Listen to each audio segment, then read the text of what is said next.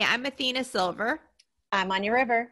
And we are the Rebel Crow. Athena is a professional psychic medium and tarot reader, among other things. Anya is a tarot reader and an astrologer, among other things. We are so excited to invite you to check out our weekly podcast where we have fun talking about magic, tarot, mythology, astrology, and everything witchy. Find us on YouTube and on all major podcasting platforms at the Rebel Crow Psychic Show. Um, we put out a podcast episode weekly. Um, you can find more information at rebelcrowpsychicshow.com. Hi, everyone. Welcome back to the Rebel Crow Psychic Show with your host, Athena Silver. Tonight, we have an awesome guest a great author who has written a really awesome book all about the fantastic 50s and the precursor to the psychedelic 60s. It is definitely and not an interview you're going to want to miss. So stick with us.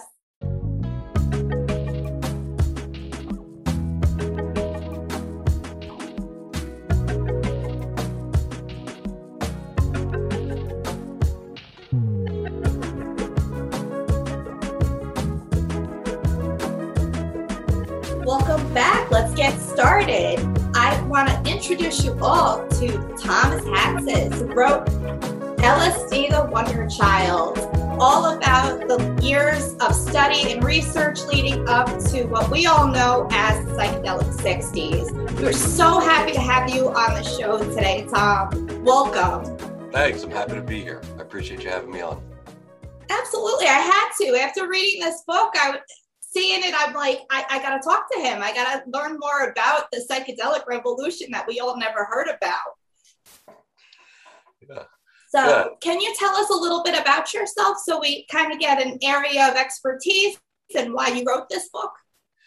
Oh, sure. Um, this book was actually based off of my graduate thesis. Um, I finished it, uh, so this is going back to 2000, oh, 2008 and um, I so I finished the thesis, and um, my thesis advisor was like, "Hey, no one ever wrote a book that focuses just on the '50s. You should probably do that." And I said, "Okay." And then I wrote four other books instead. and then I was like, "Oh, I should write that one that my professor told me to write like 15 years ago, or or almost 15 years ago." So I did. I just finished it up. Um, the uh, the last chapter is actually my undergraduate thesis, but obviously expanded. So both my my undergraduate work and my graduate work are present in that book. I absolutely loved it because I have heard bits and pieces about the Fantastic 50s.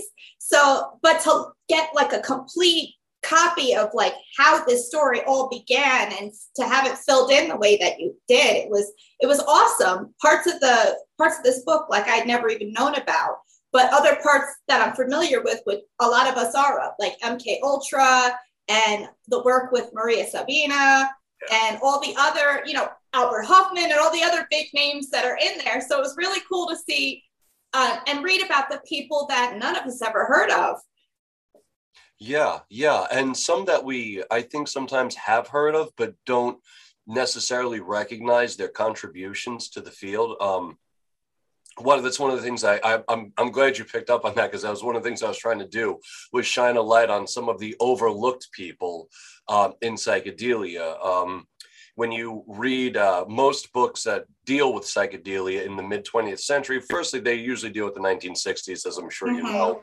Uh, and the ones that do deal with the 1950s pretty much ex- uh, focus exclusively on just the, the more popular names that are all just men. Albert yeah.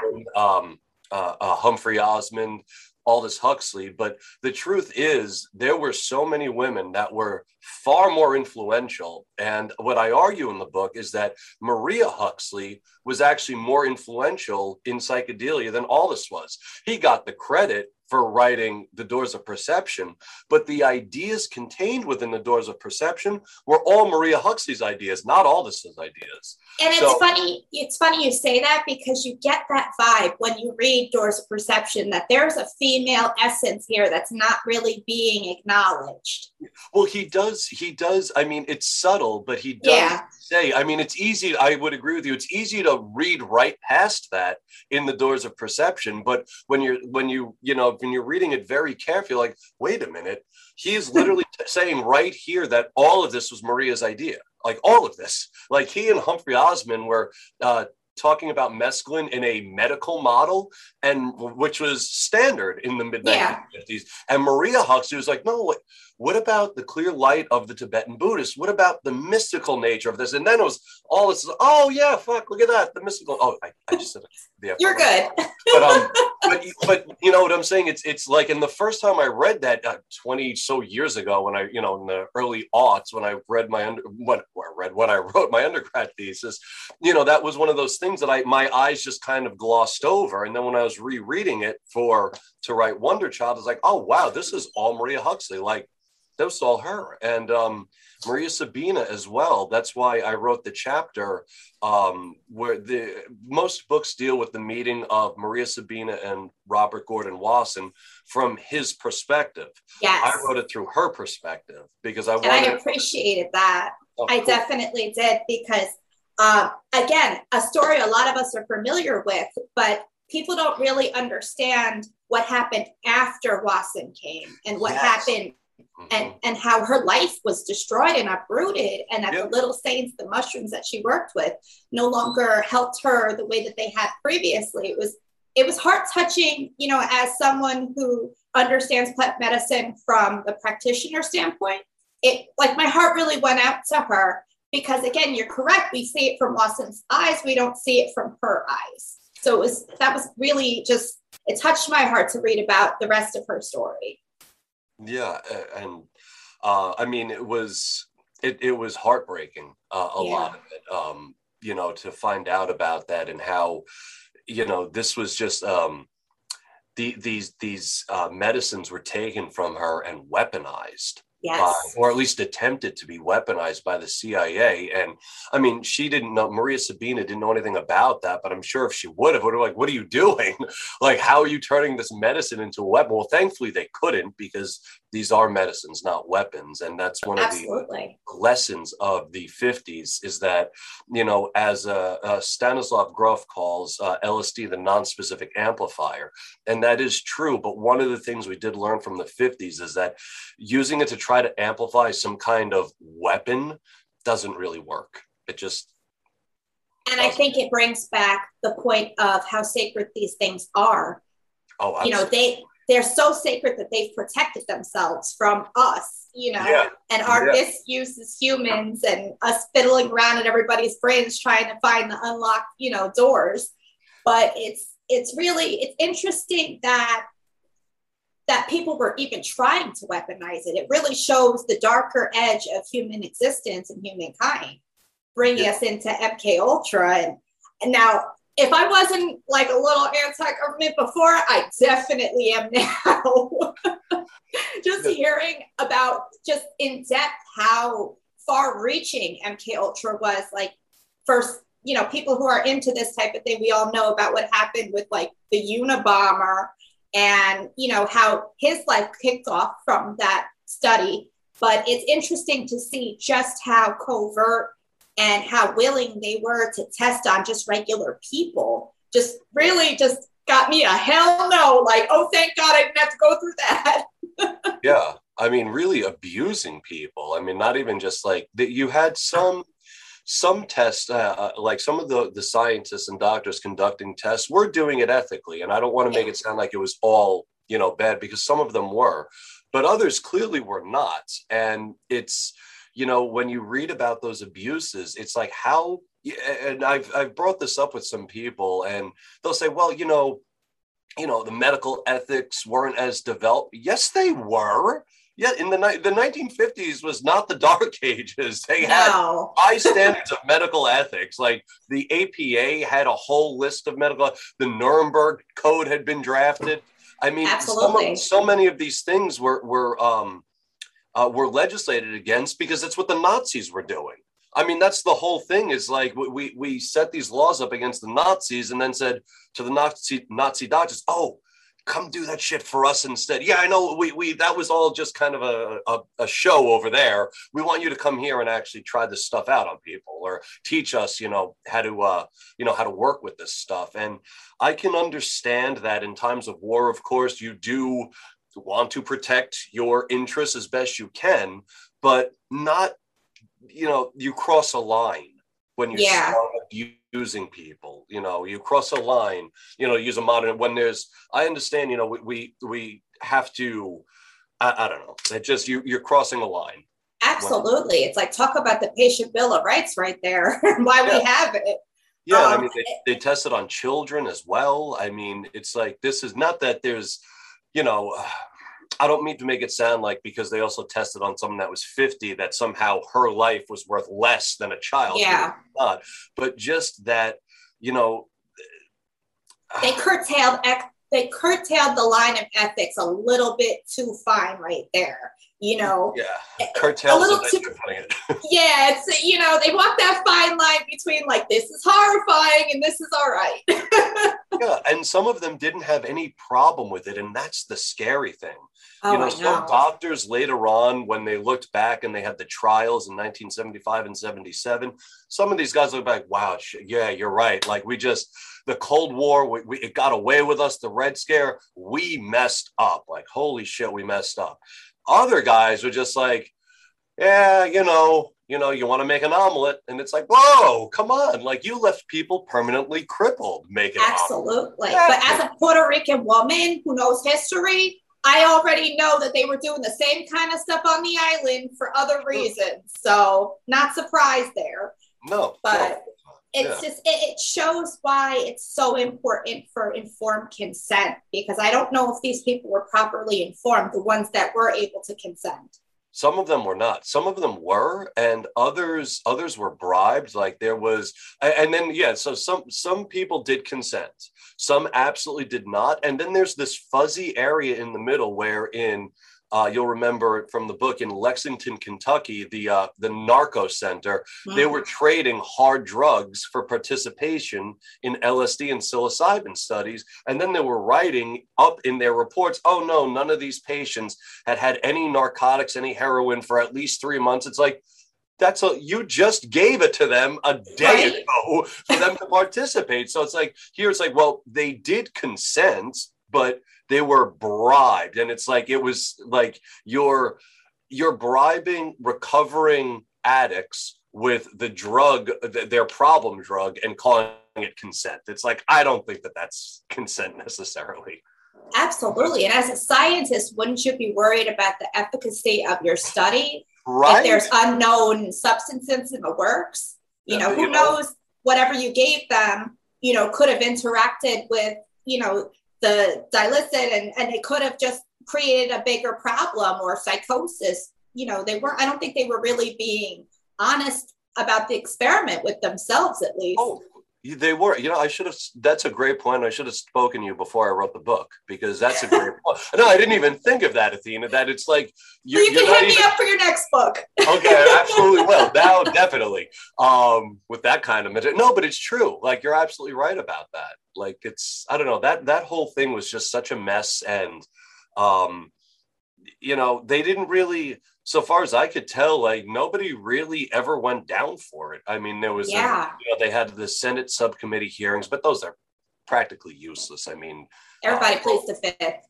yeah, exactly. Yeah, with the uh, the MK Ultra stuff, I mean, some people did come forward, but other people, I mean, their, their lips were there's sealed. so so many people that went right under the radar and oh yeah, to me, what bothered me the most reading that part was that they deem these people undesirables. They deem Yes. them as less worthy Yes. of the the society's love and attention and and healing. They just wrote them off. When a, when you get down to talking to these people, a lot of their issues were poverty, not having enough nutrition growing up, having broken homes, all things that could have been fixed. yeah, and these are these are all something else that we have to keep in mind. Like this was right after World War II. We're talking about a whole lot of guys that just came back from Europe, completely traumatized by the experience, now being secretly lured into a, an apartment, secretly dosed with LSD to record their, you know, it's just like this is unbelievable that they Not did to this. mention the ones that came back with raging habits. Yeah, You exactly. know, it's Yeah. it's really it's scary. So Yeah. let's go into a less uh, horrifying and depressing question. Sure, absolutely. All right, so which one of these scientists from your book would you have dinner with if you could, and why? Maria Sabina. I, I would love to sit down and just have a chat with her about anything, uh, you know, and I would just sit there like this, listening. Like I wouldn't Me even I would keep my mouth shut the whole time. I just be like, like that. I you know? feel that way about Hunter S. Hunter S. Thompson. I'd be like, tell me more about your crazy adventures. Yeah, right. yeah, and pass the bottle. You know. Oh, for real, right? I don't know if I'd want to take whatever's in that bottle. Well, I so if it were anybody else other than Hunter S, uh, I wouldn't. But because it's him, I'd be like, well, it's not going to kill me. If, I mean, worst comes No. worst, I end up in Vegas with a gun to my head, and you know, like or the You know. bats, the bats. you know, the bats, or I wake up in bat country somewhere. But Yeah. oh, I love that. That's a, I love it. All right, so let's get to another fun question. Let's talk about Aldous Huxley and the Doors of Perception. sure, Um, not about him specifically, but you brought up about Robert Z- uh, Zaehner. Is that how it's said? yeah, yeah, yeah. Robert Zaehner. and uh, how he disagreed with Aldous Huxley and his assessment of the psychedelic experience and the way it was written in Doors of Perception. I absolutely loved that part of the book uh, because when you read Doors of Perception, you're reading it going like, all right, this is out there, you know, and for a lot of people at the time, they were not familiar with mescaline. So to hear like a scholar, someone who has studied um, ancient religions and mysticism, to do it and to read Doors of Perception and, and kind of snap back at it, you know, it, it, it was interesting. I, I agree. Um, most uh, Robert Charles Zaehner is another one of those people that's kind of glossed over in psychedelic history. And um, to read most books on psychedelic history, especially the ones that focus on the 60s, you would think that just everybody was in love with the Doors of Perception. Like, that it was just like, and don't get me wrong, I mean, it flew out of the bookstores. I mean, people did digest it, but there was a huge backlash against it. And, um, with Zaehner, I mean his his critiques again are a little um I'm not saying that he doesn't have a right to have his his perspectives, of course. I just think that like his main problem with Aldous Huxley was that uh, Zaehner was a Christian and Huxley was talking more about a Gnostic kind of God, like Yeah. God of the uni- you know. And for Zaehner, it was like, well, you're not talking about my God. So again, a little kind of bigoted, like, well, who said that your God is the right one, right? I mean, you, there's, you know, they've been gods and goddesses and whatever, you know, all throughout history. How do you know yours is the right one? So there was that, and also his um his insistence that only, you know, primitive, undeveloped peoples would find use for these plants and fungi. Again, it just it's that kind of uh, old school bigotry that it's like, yeah, well, no. colonialist mindset. Yeah, very colonial, Yeah. very supremacist. I mean, very supremacist. Um, you know, he's very um, uh, um, clear that, well, you know, white people's religion is more civilized, so we don't need this stuff. And it's like, eh. First of all, that's so not true. Second of all, there are plenty of white people who have found um, divine awakening with these plants and fungi. Yeah, Um, just think Amanita muscaria in the Norse. yeah, exactly. Amanita muscaria, uh, lots of henbane, mandrake, cannabis. I mean, with the ancient Hebrews and cannabis, you know, and it's like, and it's right there. It's like, okay, so I would say to Zaehner, well, so you're a Christian that grew out of Judaism. We know now, we know through archaeological discoveries that the ancient Hebrews were using cannabis. I mean, we Yeah. found uh, the Temple of Arad, which is just south of Jerusalem, uh, uh, archaeochemistry. I mean, the the, uh, the archaeochemists they scraped the uh, the incense burners and they found the, the resin from cannabis and frankincense. We also know that kaneh-bosm in the Old Testament was cannabis. So it's like so uh, we know that the uh, the early Christians were using mandrake and using opium as well. I mean, they write openly about this. It was a Oh, big yeah. yeah, named Theodoret in the fifth century, a Syrian bishop, who wrote how he used to love taking opium and then, you know, getting into this isolated headspace to contemplate the, the Bible. So Christians were into this stuff. So uh, absolutely, they they just killed off those particular sects at a certain point in time. They were like, enough with you free love and happy hippies. we gotta bring you guys into the fold. yeah, in some cases, that's exactly what they did, uh, especially with um, with wise women. I wrote uh, the book The Witch's Ointment, pretty much about how that all took place. Absolutely, another great book. I loved it. Oh. Um, oh. I just, for me, his point about you know the primitive people. The whole time I was reading that, I was thinking, yeah, I wish he was around now because it's the primitive people's medicine that we're all flocking to for yeah, answers. Exactly, exactly. So yeah, and so he's another one of going back to your who would I want to sit down with and have dinner with? I would love to sit down like Charles, Charles, Charles. We need to talk. Absolutely. like, we really need to correct a few things. You got to shut yourself down now. yeah, yeah, yeah, We, need, we, to put on our listening ears, like and just. All right. So, um, my next question is, uh, what lesson should us contemporary people take away from all the events and experiments that went on during the Fantastic 50s? You know, as we rediscover the medicinal applications of LSD and all these other psychoactive agents.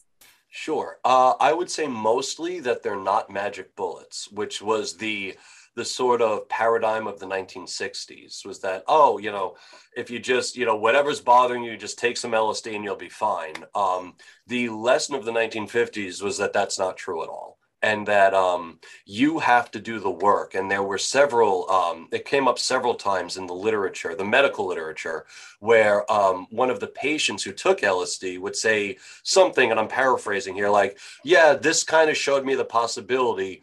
It, but what it really showed me is that it's up to me to make the change and that only I can, you know, do this. And I think that that was the most important lesson of the 50s. Also, integration.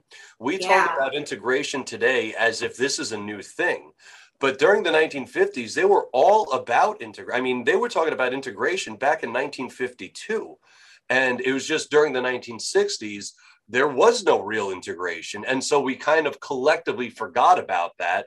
And then today we're like, oh, yeah, that integration stuff, we should adopt it. It's like, yeah, they knew that in the 1950s. Like most of the things that we're saying today, like, oh, wow, we should or shouldn't do that, they already figured it out in the 50s. So, and the thing for me is that it's like if they were to go to find the source of where these, you know, plants come from, the indigenous people, they knew set setting and integration. It was all wrapped up in the ritual. It's just mm-hmm. at the time it seemed like bigotry kind of got in between that cultural transfer. They took the chemical, the agent, the plant, and they synthesize it, but they forgot to synthesize the ritual aspect of it. Sure. And it just it shined through so greatly. It's like you guys are missing the point. You know, the chemical is just a chemical, but it's what you do with it, you know, and how you open up your soul that really makes the difference. Yeah, and there were some people doing that, like Humphrey Osmond. Uh, he got right in the middle of the dispute uh, between uh, the Red Pheasant tribe up in Canada and mm-hmm. the government saying that they shouldn't be allowed to use peyote. So he went out and participated in a peyote ceremony to just say, look, like this is not what you're saying it is. This is not alcohol. It's not a drug. So, you know, you, you had the RC Zaehners, of course, but you also did have the uh, Albert, uh, excuse me, the uh, uh, Humphrey Osmonds and Albert Hofmann, for that matter, and Aldous Huxley and Maria Huxley were all saying, no, no, no, you got it. Like, uh, especially I said at the beginning of this talk, Maria Huxley, like, we owe her so much. She was, from what I can tell, like the first person, at least in the 1950s, to really try to reopen that paradigm. And it's a paradigm we've had in the West for centuries. It just, you know, uh, par- uh, history is weird. Things come and go. Things get lost sometimes, you know, and, and it, you know, you forget a technology and then you discover it again. It happens. That's why I think this generation, that uh, this time that we find ourselves in is so interesting because I feel like we're getting the, the convex between all of this. We've got all this history behind us, it's starting to look back. But I feel like we're as a as a society more open and more ready to kind of see the nuances in between and bring and collect all this information together and give it another try.